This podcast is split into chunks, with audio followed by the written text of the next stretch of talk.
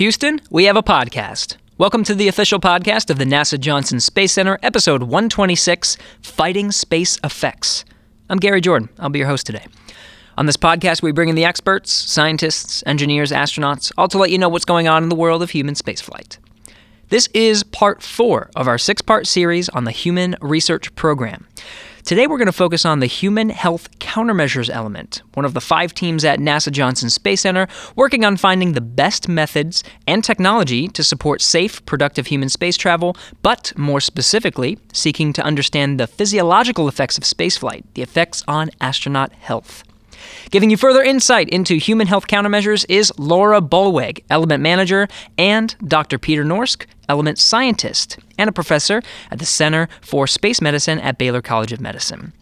Together, they lead the group that lends biomedical expertise for the development and assessment in areas such as medical standards, vehicle and spacesuit requirements, and countermeasures, which are ways to preemptively fight the effects of space, like, for example, exercising. And all of this is done to ensure crew health during all phases of flight and to prepare for missions deeper into space.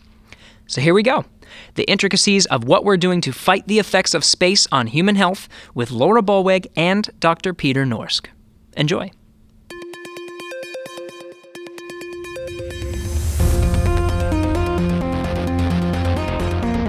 T minus five seconds and counting. Mark. Launch commit lights are correct. There she goes.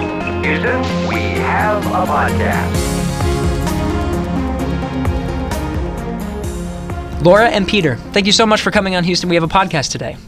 Thanks for inviting us. We're, it's a pleasure to be here. Yeah, me too. Thank you very much. So today we're going to be talking about human health countermeasures. Now, I'm going to start it by asking, and this might be a stupid question, but what's a countermeasure? A countermeasure is a, a procedure or an equipment to uh, be used against the negative effects of spaceflight on the human body. So, an example is if you are prone to faint, fainting after spaceflight on the ground, you would have uh, you do something in order to make the body resistant to gravity. One example is you use a garment that compresses the lower part of the body and keeps fluid and blood in the upper parts of the brains perfused, and you drink salt and water before landing. That's a countermeasure that consists of several items. Hmm. Okay. So it's a way it's a way of preventing something from happening, or I guess a, a response to some effect of spaceflight. Yeah, any negative health effects or something that affects performance in a negative fashion for the mission. Okay.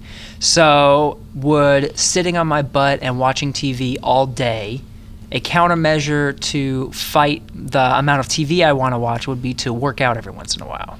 Yes. Okay. All right. That's a that's the way I like to think about or you it. at could uh, you could you could simply shut off the TV and uh, do something sensible. what are you trying to say, Peter? And a countermeasure can have a certain protocol to it. So you could have a certain exercise regime. Okay, yeah, there you go. All right, so so to get into countermeasures and fully understand what you do for this particular element of human research, um, let's go into your backgrounds. Laura, why don't you start? What's your what's your background and how does it relate to countermeasures? Sure. Um, I'm a mechanical engineer from University of Akron, and I came to NASA as an intern working um, shuttle uh, training propulsion. And then um, over time, I changed to teach uh, the International Space Station and de- was a project manager for developing the simulator for the first ISS crew and uh, trained the second class for the first ISS crew. So it, it's been uh, a long time. And so I really appreciate space flight and it, operational aspects. And so I wanted to come to the human research program to get early in the program to really make a, a difference in changing things before the vehicle's built, before things are locked down. Oh, okay. Mm-hmm. Yeah, because when you were, you said you were training crew, so naturally you have that human interaction when it mm-hmm. comes to how people, you know, interpret how to train with certain things. So you have that human element, and incorporating that ahead of time naturally makes sense, right? You want to design something that maybe might not be, or might you know, instead of designing something that is the most efficient for what it is to do, it's the most efficient, but with incorporating that human factor in it. Absolutely. We, with countermeasures, we don't think about just our specific element, we think about the big picture. So we might think about human factors, how that plays into the countermeasure. Um, so it's not just a physiological, but physiological and human factors together. Okay. Now, Peter, what about you? What's your background? Well, I'm an MD from the University of Copenhagen, and uh, but I actually started my space interest long before that, when I was 10 years of age in '63, watching or actually listening to at that time John Glenn doing his first orbits around the Earth, and that inspired me for my whole life. And when I became an MD, I looked up a certain research group in Denmark. There was only one for space medicine because Denmark is a pretty small country. So we were the only ones, and I worked in that group and kind of became the leader of that group for many, many years before I came to NASA about nine years ago. So before that, I did the research on the space station. Before that, on the Russian space station Mir, and before that again on the shuttle. So cardiovascular research, understanding fundamentals of gravity and microgravity on the cardiovascular system. Very important research. So you did research on, um, you have a, kind of an understanding of what's happening to the human body in space, and naturally, you being part of the countermeasures part of things, it's it's figuring out ways on how to counteract that. Yeah, in Europe, you know, it was more fundamental understanding the basic uh, adjustment and adaptation of the cardiovascular system to to weightlessness. Uh, so when I came to NASA, it was more kind of using that knowledge as well as other physiological knowledge to counteract the negative health effects of spaceflight. So be- that's why I actually went to NASA to have a more applied approach. Okay. Now, it's worth mentioning, Peter, that you've been on the podcast before. Me and you had a great discussion on what we were going through the hazards of human spaceflight, and we talked about exactly what you're talking about, how gravity affects the human body in space. I think the last, and this might be an update, correct me if I'm wrong, but you are now a professor at the Center for Space Medicine at Baylor College of Medicine. Is that correct? Yeah, that's correct. All right. Well, congratulations on Thank that. you very much. How do you split your time? How do you do professor and do uh, NASA research? Or are they very much interwoven? Totally. Okay. And uh, that's why it, it requires a little more work. So because I have to do uh, lectures and uh, papers that I didn't d- do before, uh, in my capacity as professor at Baylor College of Medicine, but I enjoy doing it, and it actually improves my work at NASA, administering scientifically together with Laura the Human Health Countermeasure program uh, project. Actually, Human Health Countermeasure element in the Human Research Program. I'm, I'm learning, you know, still learning the the acronyms and, and how things work, but I think I'm getting there. Yeah, me too. I'm always learning. Right. Um, now let's let's get into it. Let's go into exactly what you guys are doing. Human health countermeasures. Laura, what is this organization? What are you focusing on with it? Uh, Well, Peter and I co lead the element. Um, Peter develops a scientific strategy, so everything we do is based on sound scientific thought and principles. And then um, we work together to turn those into um, an implementation plan. And so the implementation is a little bit more in, in my, my side of things. Um, so he challenges me on a daily basis on uh, you know how to get the most science in with the research platforms that we have available, um, including the International Space Station. But we have research platforms on the ground as well. Okay, so let's go into I guess the implementation a little bit more. What is it exactly that you are implementing? What are the things you're focusing on to figure out what these countermeasures, what countermeasures we need for successful spaceflight? So, based on his scientific strategy, we put together something that might get, for, for example, if the countermeasure is projected to be hardware, then put together hardware validation plan to make sure that the hardware will work. So, we've got enough things in the schedule, enough resources, enough of the right skill sets pulling in so that at the end of the day, when it's time to deliver it to the right program, the, the hardware or software or whatever the countermeasure is, it's gone through um, rigorous engineering um, thought process. Okay. So, Peter, Laura mentioned that the decisions made on what to implement has to be based on sound science. So, what? How do you define that? What is the sound science um, that you're looking at? Well, science, you know, it, is one of those mys- mystic words whereby you can hide behind and seem very clever, and nobody understands what you actually mean. So people use this word erroneously many times. Science just means knowledge you can trust. That's it. So how do I gain knowledge I can trust? Meaning it has been you know all kinds of questions as to when you got this knowledge, you measure it. What are the inaccuracies? Did you take this and that into account? I mean, taking that into consideration and controlling for all the unknowns is good science. So my job is to make sure that we are following the best practice of science that's already being done in the United States, in particular, and but, and, but in the Western world, uh, making sure that those procedures are used also at NASA at an adequate level, even better maybe, and also making sure that these best practices are then being implemented into if you test something on ISS in an analog in the best way. And that's where Laura helps me making sure that is happening because she knows how to do that. I don't know that. I know what the best practice is, what kind of science and questions we have to ask. She knows whether it can be done or not be done, how to keep it on schedule. That's very important with me because I'm always out of schedule. I, I don't keep the schedules, but she does. And also making sure, you know, that you can actually fly this experiment on the ISS. Uh, if I wish to bring up an elephant instead of a mouse uh, to test something, she will tell me that's not possible. Then I'll ask for having a giraffe. She will say no, and then we end up with human beings or whatever. So this, this is a kind of the practical way of doing things that the management system actually makes an excellent contribution to. So, great science, naturally, that has to be done on the International Space Station. Yeah, the, the problem is that best science, you know, we know it's my job to know how to do that Sure. in general. But how it ends up is sometimes different because you have constraints. Uh, doing, uh, uh, you know, spaceflight is also very operational. There are very many unknowns. There are other considerations. Uh, the management system may not always, or the engineering or leadership system may not always know that you know not be able to implement the best practices. So we have to compromise and find out whether that it makes the whole thing worthwhile or not. So that's actually the most difficult decision sometimes. So, Laura, what are the constraints of spaceflight that make maybe doing research on the International Space Station a little bit harder? But I think Peter alluded to it. Um, there's, you know, size. You know, is it something that is possible to do on the International Space Station? Is it, you know, the weight, um, the schedule? We normally uh, have our proposals about 18 months before, so there's enough time to work through the implementation. Um, there's also typically we don't think about a particular study. We often are thinking of a series of studies and how they come together to answer um, uh, specific milestones.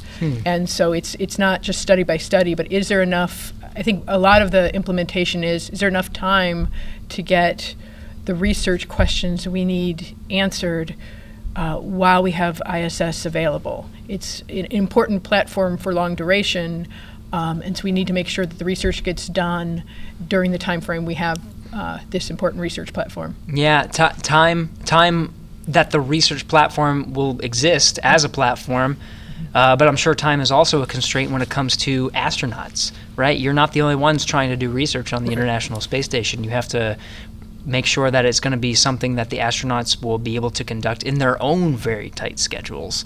Uh, something I know is is a big constraint. So naturally, you know, you can't do a bunch of, um, you can't do everything that you want on the International Space Station. Where else could you test some of the countermeasures that you would like to do? Well, we have something called analogs, a new word I actually learned when I came to NASA. We called it kind of simulation models in Europe. And we simulate the effects of weightlessness by, ma- in the ma- for the major parts, by using head down bed rest, uh, unloading the body and shifting the fluid upwards by a slight tilt of six degrees head down. And that is being used because you can do it for long durations, uh, not as long as on the ISS, but maybe for 60, 90 days and uh, it gives you a lot of the effects physiologically that you will see during unloading in weightlessness. Uh, there are limitations to the model, uh, but you can actually exploit those limitations in understanding more of the mechanisms if you know what are the differences from that simulation model to actually what's happening in weightlessness and seeing differences in outcomes of physiological variables. So it, it's a good model. Head out water immersion has also been used, but only for short periods. Uh, in Russia, they did it for you know floating in water is actually being very much like weightlessness, and they've done it for a couple of weeks. But it's a very difficult model because you can't measure many things underwater. Uh, it's more difficult than doing it in space actually. Oh wow! Uh, but but uh, these are dry immersion is a model uh, whereby you are not getting wet as such, but it's still much more complicated to do research being submerged in water, even though it's dry immersion with a sheet protecting the body against the water, but still with the water pressure around your body. And um, so we have chosen to do the head down uh, bed rest study as an analog. So, what questions are you asking in these analogs that specifically relate to countermeasures? Yeah, we, we have selected the physiological systems that are susceptible to unloading. So that will be the musculoskeletal system, and muscles, bone, because you unload it uh, from feet to hit, but you're still loaded actually from front to back, but there's much less than when you're upright and walking. And so if you are recumbent, uh, inactive, in a bed rest setting with the fluid shifts, you can simulate many of the aspects of demineralization of the bones as well as atrophy of the muscles. And then using certain exercise techniques in a horizontal position on a treadmill. With loading, with springs, you can actually simulate what's going on on the treadmill on ISS and thereby see how efficient your countermeasures work and protect bone and muscle. So that's one thing, that's very kind of big thing, and uh, we have had, been very successful with that. But you have to test it finally on ISS after doing it in an analog. But you can prepare for it, and you can prepare for the best prescription to be tested on ISS to save crew time. And then also um, understanding the fluid shift, the magnitude of the fluid shift into the head, because as uh, you probably well know, and this is our top priority to understand why the uh, increased pressure in the head of the fluids affect the eye and how it affects the eye and the brain. So uh, uh, we are doing that now. We can also do that in a bed rest setting. Uh, this is a very recent breakthrough, uh, actually since the last podcast, and um, that we can create manifestations of those ocular changes called the, the spaceflight associated neuroocular syndrome, very complicated. The SANS syndrome, that is how it affects the eye and the vision. We can do that in bed rest and uh, use it as a precursor and an analog for spaceflight. Wow. So, okay. Now, what about, and this, uh, you're thinking about, you mentioned something that's sort of recent uh, from, from the last. Very last recent. This is a breakthrough. It's a big thing for us. yeah. because using an analog saves time on saves time on uh, ISS, and uh, we can prepare much better countermeasure testing than we could before. So, um, let's talk about the time it takes to uh, put together an experiment and ask the right questions. You know, what's what's happening to the human body is naturally is a good one, um, and you have that in space. So, what's happening? That process from going from that point, what's happening, to the process of how can we mitigate this problem? How can we fix it? What does that look like? Well, you know, there's there's how long it takes to get it implemented to ISS is a different issue. So the whole thing for a whole experiment, well, I can uh, we we have there's an experiment called the fluid shift, which is understanding the relationship between the shift of fluids in microgravity and the ocular, you know, the vision changes, the, the sight changes of the eye. And uh, that started when I came in 2011. We selected it, and it's just a, I think it's just about to be, uh, it's just being completed in data collection in space, and it's not completed as a study yet. So it takes apparently up to nine years before it's published. Uh, I can give you another example. I did an experiment myself before I came to NASA and into my employment at NASA, and that started in 2006 and ended in 15 as a publication. Again, nine years. So it takes about nine years for a full study. Wow. So it takes a long time, but it's not the same as on in, in with laboratory work in a normal earthbound setting. It, it, it takes much shorter, but that's because of the the access to astronauts is more limited.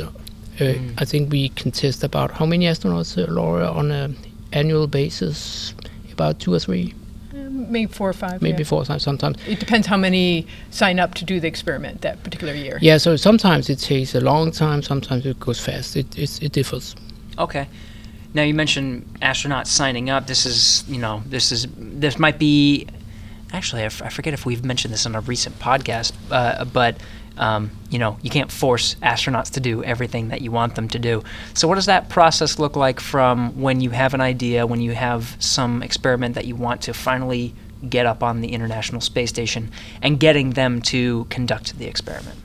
Well, first, all the research goes through an, um, a review board. So they look at it and determine if it's reasonable, if the risk is reasonable, if the, the science they want to collect makes sense and is safe.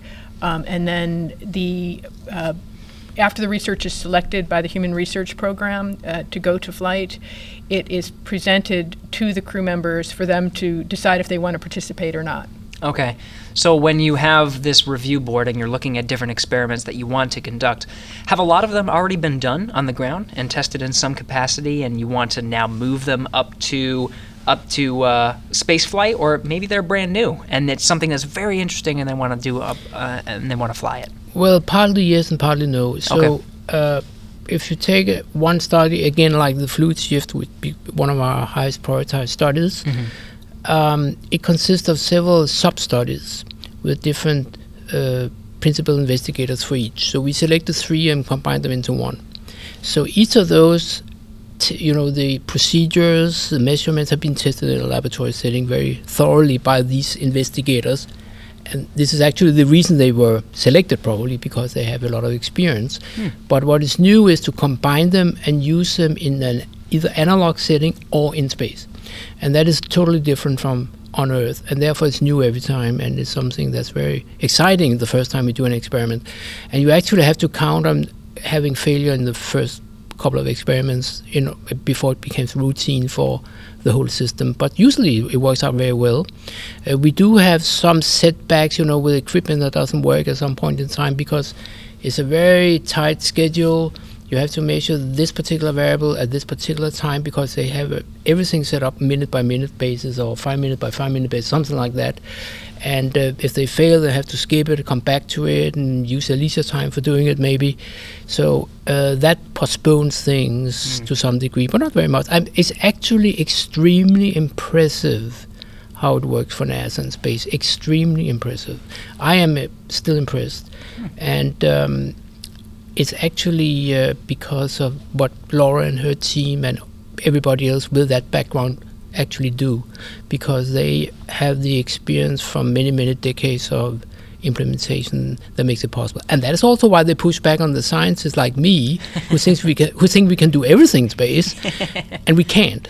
Uh, so that's that interaction is extremely uh, important for success. All right. Well, if you keep asking for elements, it's gonna or elephants, it's gonna it's gonna go that route. Yeah, we, we gave up that one. Uh, giraffe, you know, it's very interesting because the giraffe is a very good model for the um, understanding extreme fluid shift on Earth. Because when the giraffe lowers it, its head, it's in danger of having brain edema, so it has to use certain mechanisms in order to avoid having too high a pressure in the brain. We do have a smaller problem, but it, it does exist in weightlessness with a too high of a pressure in the brain as well, and we are concerned about the exudation of fluid into some brain structures as well as the eye, and that's what we're looking into. It's not the same as a giraffe, of course, but the model is just more ex- extreme in that regard. So that's why we have actually looked in. We haven't done any studies per se from mm. NASA, but people have. We have looked into the data that's been done already on giraffes in Africa to understand some of those. Hmm. So, looking into some of the some of the past, some of what we've learned from previous spaceflight, and I guess we can incorporate outside of spaceflight and how what we understand about these shifting fluids, maybe in, like you said, other species um, that relate to to spaceflight. How have we grown through time? I think we have improved tremendously. We are using a lot of clinical uh, disease models, uh, investigations in patients, in order to understand some of the syndromes of spaceflight. It's not the same uh, because astronauts are extremely healthy. They are selected to be healthy. And they go to space and see some of the same changes as we see in patients, but it's not the same in, in total because they are not sick. I mean, even in space, they're totally healthy, but they have some of the same manifestations, but not fully. One example again, if you look into the eye changes, the vision changes in space, it actually resembles, and for a long time we thought it was the same, it resembles an increased pressure in the brain in certain patients. It's called idiopathic intracranial hypertension. So, too high of a pressure because of some fluid disturbances hmm. in the production of cerebrospinal fluid. So, that, that's some inc- some patients with increased. They do have vision changes also, some of them. So we thought it was the same thing, but it turns out that when you compare certain measures in during space flight with that patient group, it's not the same. You, and the manifestations are also a little bit different in the eye. So you have some similarities, some differences. We still use patient models to understand the differences, to understand the mechanisms of spaceflight. And I just tell you, you know, we are surprised every time. And we are still being surprised by what is actually happening in the, with the fluid distribution in space, which we didn't know before, just a few years before. I'm talking right now. So uh, uh, spaceflight is unique in that regard. Hmm. So, Laura, when it comes to what I'm hearing is, you know, you can study fluid shifts, but you have to do it from all of these different perspectives, right? You have to you have to look at history. You have to maybe bring in other species and, and maybe if you look at all of these different angles something might surprise you along the way so what is human health countermeasures doing to manage all of the, the driving forces that, that peter keeps company with and oh i want to do all of this research what do you do to manage and prioritize what's important and what we're going to focus on that's an excellent question um, we look uh, at strategic planning and not just um, implementation of specific studies, but look at a series of studies. And what we do is really novel. If you look around the world, there, there really is no place that strategically takes a series of studies, plans it out as a project with milestones um, that consider where do we go next? So we, we have what we call decision points where we stop and think, where do we want to go next based on the findings we have, and then carve out a path forward. Um, there really is no place that I know of in the world that takes that approach, that takes the scientific rigor and puts um, management milestone rigors with it so that we can deliver on time with um, validated countermeasures. And so that's one of the reasons I'm really excited to be in the human research program mm. is because there's a lot of excellent research that's done with NIH, but really this stepping stone approach and putting all the resources together in a very funneled way to produce real countermeasures is is something novel and, and special that we have at NASA. So it sounds like that integration, uh, combining these elements, is, are mm-hmm. really important to have that that those checks and balances of the science and the management aspects of things.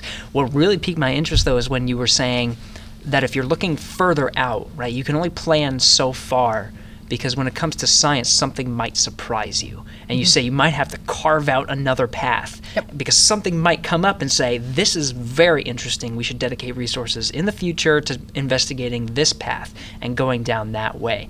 So, what is, that, what is that like from the planning perspective of planning and integrating all of these things, but doing it to a certain point that has to include a certain amount of flexibility when it comes to discovering new things? Yes, we each year we get a chance to, to replan. And again, we have these decision points where we can stop and pause. Uh, Peter and other scientists can review all the scientific findings. And if the assumptions that went into our plan and our resources aren't valid anymore, we can bring that story forward. Uh, that's something that the Human Research Program um, really encourages us to do is to be able to change our path if the science does surprise us, or I should say, when the science surprises us. Yeah. So naturally, being you know human health countermeasures, we're we're going through all the elements of the human research program. You've mentioned human research program. We're going through all of these elements. They're not siloed, right? You're not making your own decisions and, and going up your own little chain. There is crosstalk with all of the other elements to make mm-hmm. sure that everyone's in line.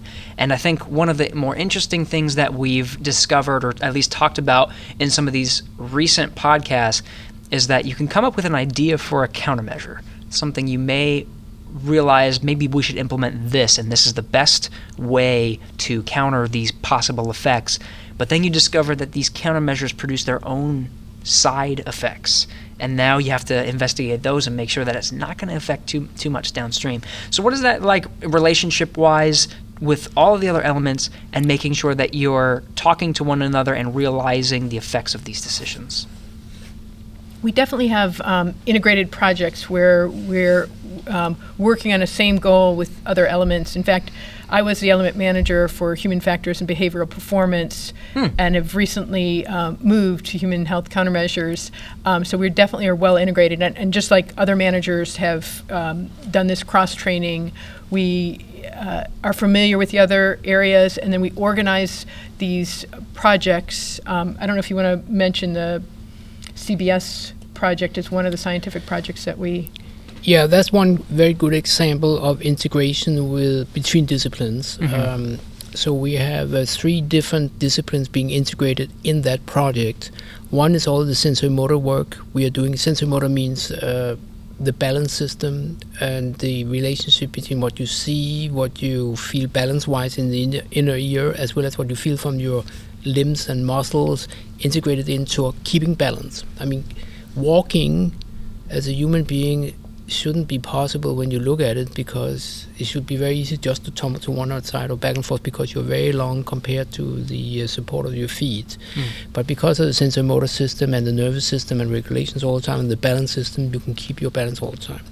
Now that's more difficult after space flight, so that's one issue we have that you are totally confused and like a drunken person who has been drinking too much after uh, space flight. They haven't been drinking just to make sure, but it looks like it sometimes, and therefore we want to mitigate that. That's one example. So that is now being integrated into research with everything that's going on in the brain. Apart from that particular issue, you know, cognition as well as perception and uh, memory and things like that, uh, behavior, and so that we are combining those two pieces of research, and then we are also um, uh, uh, so we look yeah we are looking into the behavioral sciences, uh, sensory motor, and the cerebral structural changes of the brain in one part in order to understand interaction between the different systems. So actually, this is very interesting for me because before I came to NASA, I did never I had never worked together with behavioral scientist or psychologist. And actually, as a medical doctor, you don't really regard these people as anything, right? And then you you come to NASA, and you see the what they're doing is very very uh, uh, important for uh, the brain function and for your balance system. So uh, we work together now on a very, very day by day basis. And there's a structure for that at NASA to do that. So that's created by the managers like Laura and her colleagues, which scientists would never invent. Scientists are very siloed and very focused on their own performance. They're also very selfish. Now, this is taken out of the scientists at NASA by the management system and making much better science. So I think everybody agrees it's a good thing, but you have to be forced to it sometimes. And uh, that works very well. And it, it actually limits resources being spent. It makes it more efficient. Uh, you have better science this way, but it's also it can be difficult at times to have people understanding how to work together. But that's the task of management.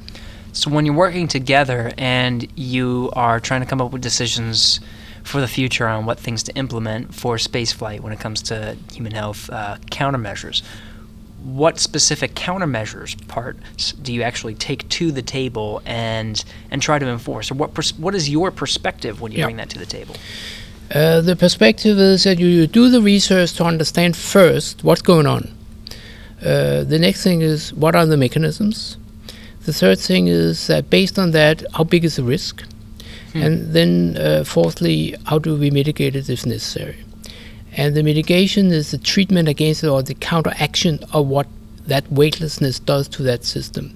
So, one example again, if you have flu shifts to the head, increased pressure in the eye, and uh, you not you're not only concerned about the vision changes, but uh, permanent damage to the eye and some parts of the brain, you have to move the fluid back. How do you do that in space? Well, one way of doing it is maybe to draw it back by sub pressure around the lower body to keep the f- then drawing the fluid back. And if you maybe do that intermittently at some points in time, it may be enough or not enough to mitigate the effects of that those manifestations. So that's a countermeasure. So there'll be a box around the lower body that has to be delivered to NASA to fly in deep space to mitigate this issue if it appears in the person. So that, that's uh, that, that, that's what we that's one vision for that. Uh, it's more complicated than that. It's just making it simple. All the garment and the fluid loading after landing so people don't faint because of the orthostatic intolerance. Uh, it could be um, we have immune changes in space whereby the confined environment and the stressful environment induces changes to the immune system that makes uh, uh, us more susceptible to infections and allergic reactions. So, if that's too much and affects performance, we have to mitigate that by nutritional nutritional countermeasures, better food, um, maybe some pharmacological agents, some medication that is not harmful. Uh, aspirin actually helps a little bit, as well as some other medication, and then also uh, changing the uh, procedures, the operational environment, so the stressfulness is less on each individual. So things like that. Okay. Seems like there's there's certain. I, I like the steps that you kind of laid out, kind of figuring out what's the problem, understanding the mechanisms. You mentioned risks. Um, and it seems like one of the one of the biggest parts that this organization contributes to is that next part. Once you identify a risk and identify maybe how impactful it is to the success of the mission, this is where you start investigating. Well, how can we counteract this risk? Yeah, we have two sets of uh, you know we have the health that can create you know you have effective weightlessness during a long time can create some effects on maybe bone demineralization that lasts forever and then is detrimental for a lifetime if you don't mitigate it in flight. So that's one health risk that has to be mitigated for ethical reasons as well. And then you have performance, decrements performance that's not really a health risk but makes your uh, endangers the mission because your performance is too low. And therefore you have to mitigate that also during the mission. So these are different types of countermeasures. So the behavioral scientists are very concerned about performance and we are very much concerned about the, the, the risk to health. To health, that's where the difference is. Okay. I, I would say with the sensory-motor system and the balance disturbances is more performance-oriented because you usually recover a couple of days after landing on a planetary surface. But I mean, for those two first days, you need to be able to do something in order if something happens. Uh, when you land on Mars, you have to be able to get out of the vehicle and into your spacesuit if something happens immediately, mm-hmm. and therefore we had to mitigate that. Okay, so that's this is where this is where you're starting to understand where these different elements are coming into play. We've already done, I think it was part two of this series was on the human factors and behavioral performance. You, you said there they're trying to answer questions that are trying to maximize the performance of these astronauts. But it sounds like when it comes to this organization, it's more about making sure that they are going to be healthy yeah. throughout all the phases. Well, we also look into performance, but you're correct. But and also for for the behavioral scientists, they are also concerned about, of course, the damages to the brain that may be health oriented. So so that's so that crosses that, over. Yeah, yeah. So it does cross over. Mm-hmm. So when it comes to Laura, you you mentioned some of the your your past experience with crew training and involving the crew, and you, there was there was elements of human factors there as well. Coming to human research program and being so close to the science end of things, how has your perspective changed since that previous role and now looking at how the science is done uh, from that end of things? I think I've gained a, a, lot of respect for our scientific community, the rigorous way they approach things. It can take some some time and real thought to follow what their um, processes are, hmm. but it's very rigorous. And so we have a human system risk board that's independent of the human uh, research program. And what they do is help educate us. It's a team of doctors, astronauts, managers that help characterize for each of our risks what the likelihood of that risk occurring is and what the consequence is for different types of missions. Uh, and so they they put colors against our risk, and that helps us prioritize. For example, when Peter was talking about the the SANS uh, risk, that is considered a red risk, and therefore it is a high priority because the likelihood and consequence is considered very serious. Mm. Um, and so I think we have a very rigorous um, methodology for how we approach things, how we prioritize them, um, and then solve these challenging questions for exploration. So yeah, that and that's a big key point is when you're categorizing and identifying these risks. You mentioned a couple of them, but when you it sounds like there's a red, probably a yellow and a green, right? Those are the other ones. But when it's red, that would and correct me if I'm wrong, be a severe risk to the health of the astronaut and perhaps the success of the mission.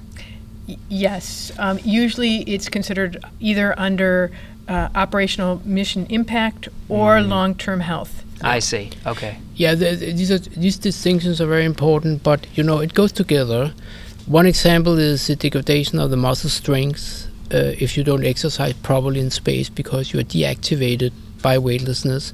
That ha- that affects both health and performance. So we need to find out how strong do you have to stay in order to uh, perform well enough.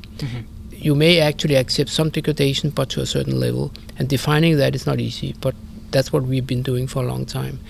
And um, but also it's a detriment to health if you have too much of a degradation in the muscle because then it's very difficult to reestablish the strength. So if you get too far down, uh, people in wheelchairs have, have totally disused muscle. You you would never be able to re-exercise them back to normal. So, I mean, there, there's both the health and the performance um, uh, aspects of everything we do. The first is perf- performance, and then you have effects on health. Okay. So if we're looking at the International Space Station now, we have 20 years, um, almost 20 years continuously of human habitation. There's a lot of experience when it comes to astronauts living and working in space for a long time. So if we were to take a snapshot of today, what countermeasures are in effect now uh, to ensure the health of the crew when they're on six month missions aboard the International Space Station? Yes. Um, one is the exercise system on ISS is very efficient. It works. It protects bone and muscle pretty well. And uh, but the challenge is to have a smaller vehicle going into deep space because you can't use that big exercise system. But that, it works. So we know that. We didn't know that maybe uh, 20 years ago. We didn't know that. So we know that now, and we know what kind of uh, loading we have to expose the body to in order to keep bone and muscle intact at a level that's acceptable. Another one is the landing, uh, avoiding or mitigating fainting uh, by the garment and the fluid loading. This has been totally quantified in detail. It has worked for a long time, but we didn't quite know how well. But now we know it works after long duration space flight, and uh, that will be the uh, uh, countermeasure for orthostatic intolerance in the future. So these are very, very strong uh, uh, countermeasures. And then you have a countermeasure like, on the, we, we don't have it for the SANS, which is the most important problem we have right now, but we have ideas that it may be moving fluid from the upper body to the lower body using not a box, but kind of developing a box into a portable structure in on the body that you can float in space and still be performing uh, well enough with that on. So kind of a suit uh, around the lower part of the body that draws blood back on a continuous basis. So, but that's the vision. It hasn't been developed yet. Um, another thing is uh, mitigating and counteracting the immune changes that we see in space, and we have uh, improved a lot on that on ISS. Without ISS, the immune problem would still be probably one of the most important ones, but now it's a kind of being degraded to a lower level Oh, wow. because it turns out that the exercise system, the procedures we are using, the food that they are eating, um, the medication that they have but not using regularly but could be used, all of that in combination mitigates many of the immune changes and has improved over time. That has been shown recently by our lead scientist, Dr. Crucian. So this is very, very promising, but we still have some way to go in order to make it fully efficient. And then you have um, a sensory motor system has been totally characterized after flight. So the balance system, the, the, the confusion, the drunkenness, I described it as, which is they're not drunk. They don't drink on ISS, except there were rumors on the uh, Mir space station, but I don't think it's true. Okay. They did smoke on Mir, but they didn't drink. so maybe a little bit, I don't know. But in, on ISS, we don't do that, and therefore, so they're not. But but I mean, that characterization of what systems are affected, to what degree, how long it takes to come back to normal with doing nothing, um, has been extremely valuable for us to develop the right countermeasure. And the countermeasure now is actually also part of the exercise system, and we still need to test some additional countermeasures in order to make it more efficient. We know now also what you need to do pre-flight, how to train people to be have a better balance system, even after six months or more of flight.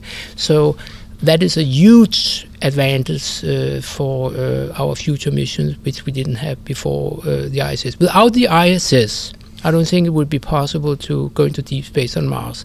With the 20 years of experience, it's now possible to do that. That is so important, and it's actually really coming to light just how important exercise is in all of this. When you we're going through all of the countermeasures that are implemented right now, exercise, you got the bone and muscle, check. Um, it helps a little bit with the immune side of things. Check. I wouldn't have thought that one before. Um, but but countermeasures can come in all these different shapes and sizes. You got the exercise naturally. Yes, the whole the whole way that um, astronauts live and work in space, having the exercise and the food and the sleep and everything maybe is a countermeasure by itself. You mentioned technology, certain technology to help with making sure they don't faint when they come back, which is huge, right? So uh, countermeasures can come in all different shapes. It's absolutely fascinating um, how that all works and is implemented. And I think the biggest takeaway here is the the fact that, and you mentioned this several times, space station was the key to all of this. Space station was the key to all of this, and it's it's been worthwhile mm-hmm. uh, to do this because it wouldn't have been possible to go into deep space on Mars without the space station.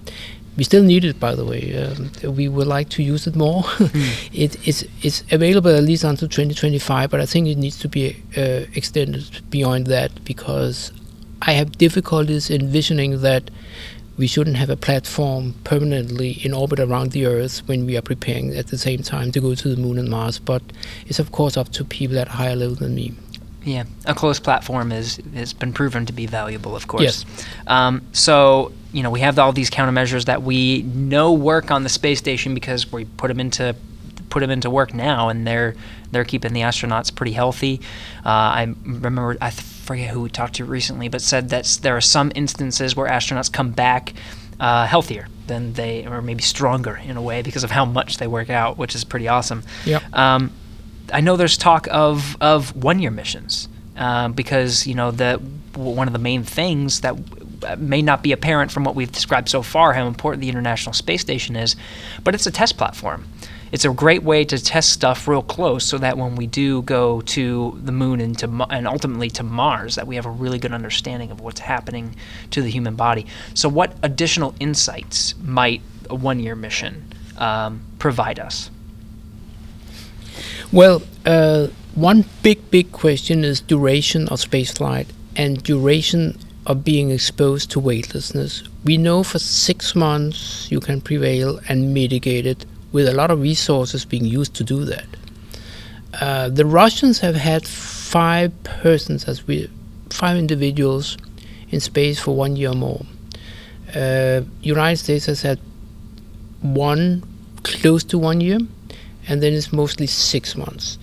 So our experience with longer duration flights than six months is very limited, and the research that's been done is very limited. Uh, the record was done by Valery Polyakov in 1995 when he landed in Kazakhstan after 438 days in space in one continuum. And he did very, very well, mm. but he had exercised a lot, and he's also a medical doctor who knows what to do or not to do in flight. So that was successful, but that's, that's only one person. And the testing afterwards was probably also very limited compared to what we would like to do today. So we are planning for one-year missions uh, in uh, 10 subjects uh, in order to have a strong statistical basis for our conclusions and doing many of the same experiments we've been doing in the past during six months of flight in order to see if adding six months will make things worse. If so, can we mitigate and counteract it with the current countermeasures? Is the exercise efficient? Is the immune chain still being improved, or will they be worse? Mm-hmm. Uh, what about the fluid shifts? Will that be stay at the same level? Will it be improved or what? We don't know that, mm-hmm. and that is pivotal for preparing to go for longer duration in deep space. So it's duration, and also creating a baseline for what we will later find and explore in deep space uh, because when uh, people are going to the moon and Mars, it will be with longer and longer durations, and it needs to be compared to low Earth orbit because the deep space radiation is added to that in deep space, which we don't have now in low Earth orbit. So you will also see the effects of radiation and duration in combination at that time. So we are with a one-year missions around the Earth, creating a baseline for those tests. Okay. So Laura, how does um, the countermeasures element human health countermeasures, how how are we taking these ideas, these priorities that we have. You know, we really want to do. We really want to test a one-year mission. Um, we want to have all these analog studies that that study human health. How do you take all of these ideas and implement in the future? Both in the analog direction, but then also ultimately in flight to test crew members for long periods of time. Well, we take all of the, the scientific strategy and we make a pristine uh, scientific strategy that um, is understandable uh, by the managers, and then we start balancing it against the facilities that we have, uh, the money we have, the skill set, the, the research community we have, and um, have a pretty large spreadsheet, and, and then we formulate uh, a workable plan based on that. And so we oftentimes there's some back and forth uh, because we might have to make some compromises to the ideal science strategy because of schedule pressures. Another schedule pressure we have to um, honor, of course, is to deliver on time.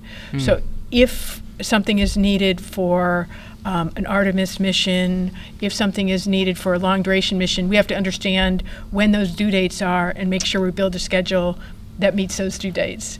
Um, so it- it's a real partnership between the, the science and the management, and that's why we're designed the way we are to kind of work together closely and put together something that's scientifically ideal but practical. Um, are we looking at certain things for?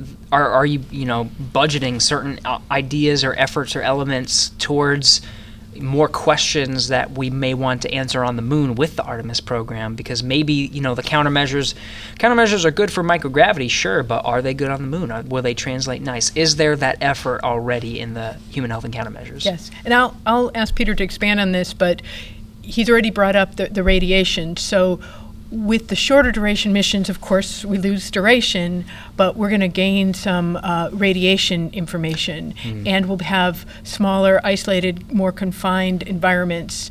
So, we'll be losing some some stressors uh, like duration, but gaining other ones that are important scientifically. Yeah, one one big unknown when you mention the moon, but you could also mention Mars as the next step. That is to understand the level of gravity on the moon and the effects on the f- human physiology. It is not known. It's, it's, it's, all, it's virtually impossible to simulate that in a 1G environment on Earth. So um, the ideal thing would be to have a huge centrifuge in space being rotated at several, you know, like the Moonlight G or, or the Martian Gs. That would be perfect for testing that without going there actually, but it can't be done for technical reasons. So we don't know that, and therefore we need to do a lot of testing on the lunar surface when that becomes possible, if there's a lunar base ever uh, to do this. And I guess that will be in the mid 20s to the end of the 20s. And we will do testing to see if 1 6G, which is very low by the way, protects somehow against the negative effects of a low gravity environment. So we don't know that. And we don't know what the thresholds are for those protections, and we don't know how the Martian G will work on. That's 0.38% of the Earth's gravity, a little more than one third. So we don't know that. And um, my guess would be that, that the moon is very much like weightlessness, and there's uh, actually some protection on Mars that is good because it then will decrease our resources for mitigating some of the negative effects, and that makes it more possible to stay for a long time. I think that's a perception. Now, what we don't know is purely guess, and I can tell you every time I guess, I'm incorrect. so uh, we need to do the testing. Yeah, this is where the, the good research comes into play. I think one thing that I took away from that, which I find interesting, is um, you know you talk about microgravity, and we you talked about the, for example, exercise that's being implemented as a countermeasure right now in microgravity. Sure, you know exercise is probably important. You said you're guessing is probably important on the moon, but I think the word threshold came came up to to my, to my mind because maybe it's not quite the same Exactly. you know because it's a lot of time dedication that much exercise so at what point are you mitigating t- the effects but still being efficient in the way that you're doing so? Exactly, and that's one of the questions we're asking. So it's an excellent question. We can't answer it right now. Yeah. We need to do some of the testings. We can simulate it uh, during parabolic flight, where you can find different trajectories, and you can do it at these levels. But it's only for 20 seconds, and it's preceded by high D levels that disturbs what you are observing during the low D levels, but you can do something. You can simulate in the water with, with certain kind of loading. You can Mm. deload people by using a hoist called Argos, by the way.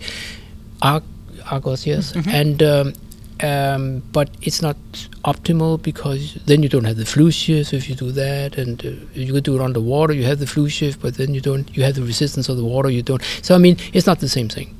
So we need to do testing on the moon, and uh, that's hopefully what will happen in the 20s. It's a very exciting time. Laura and Peter, thank you so much for coming on Houston Wave podcast and going into detail about human health and countermeasure human human health countermeasures. Um, really a pleasure talking to you guys today. Thank you. Thanks for having us.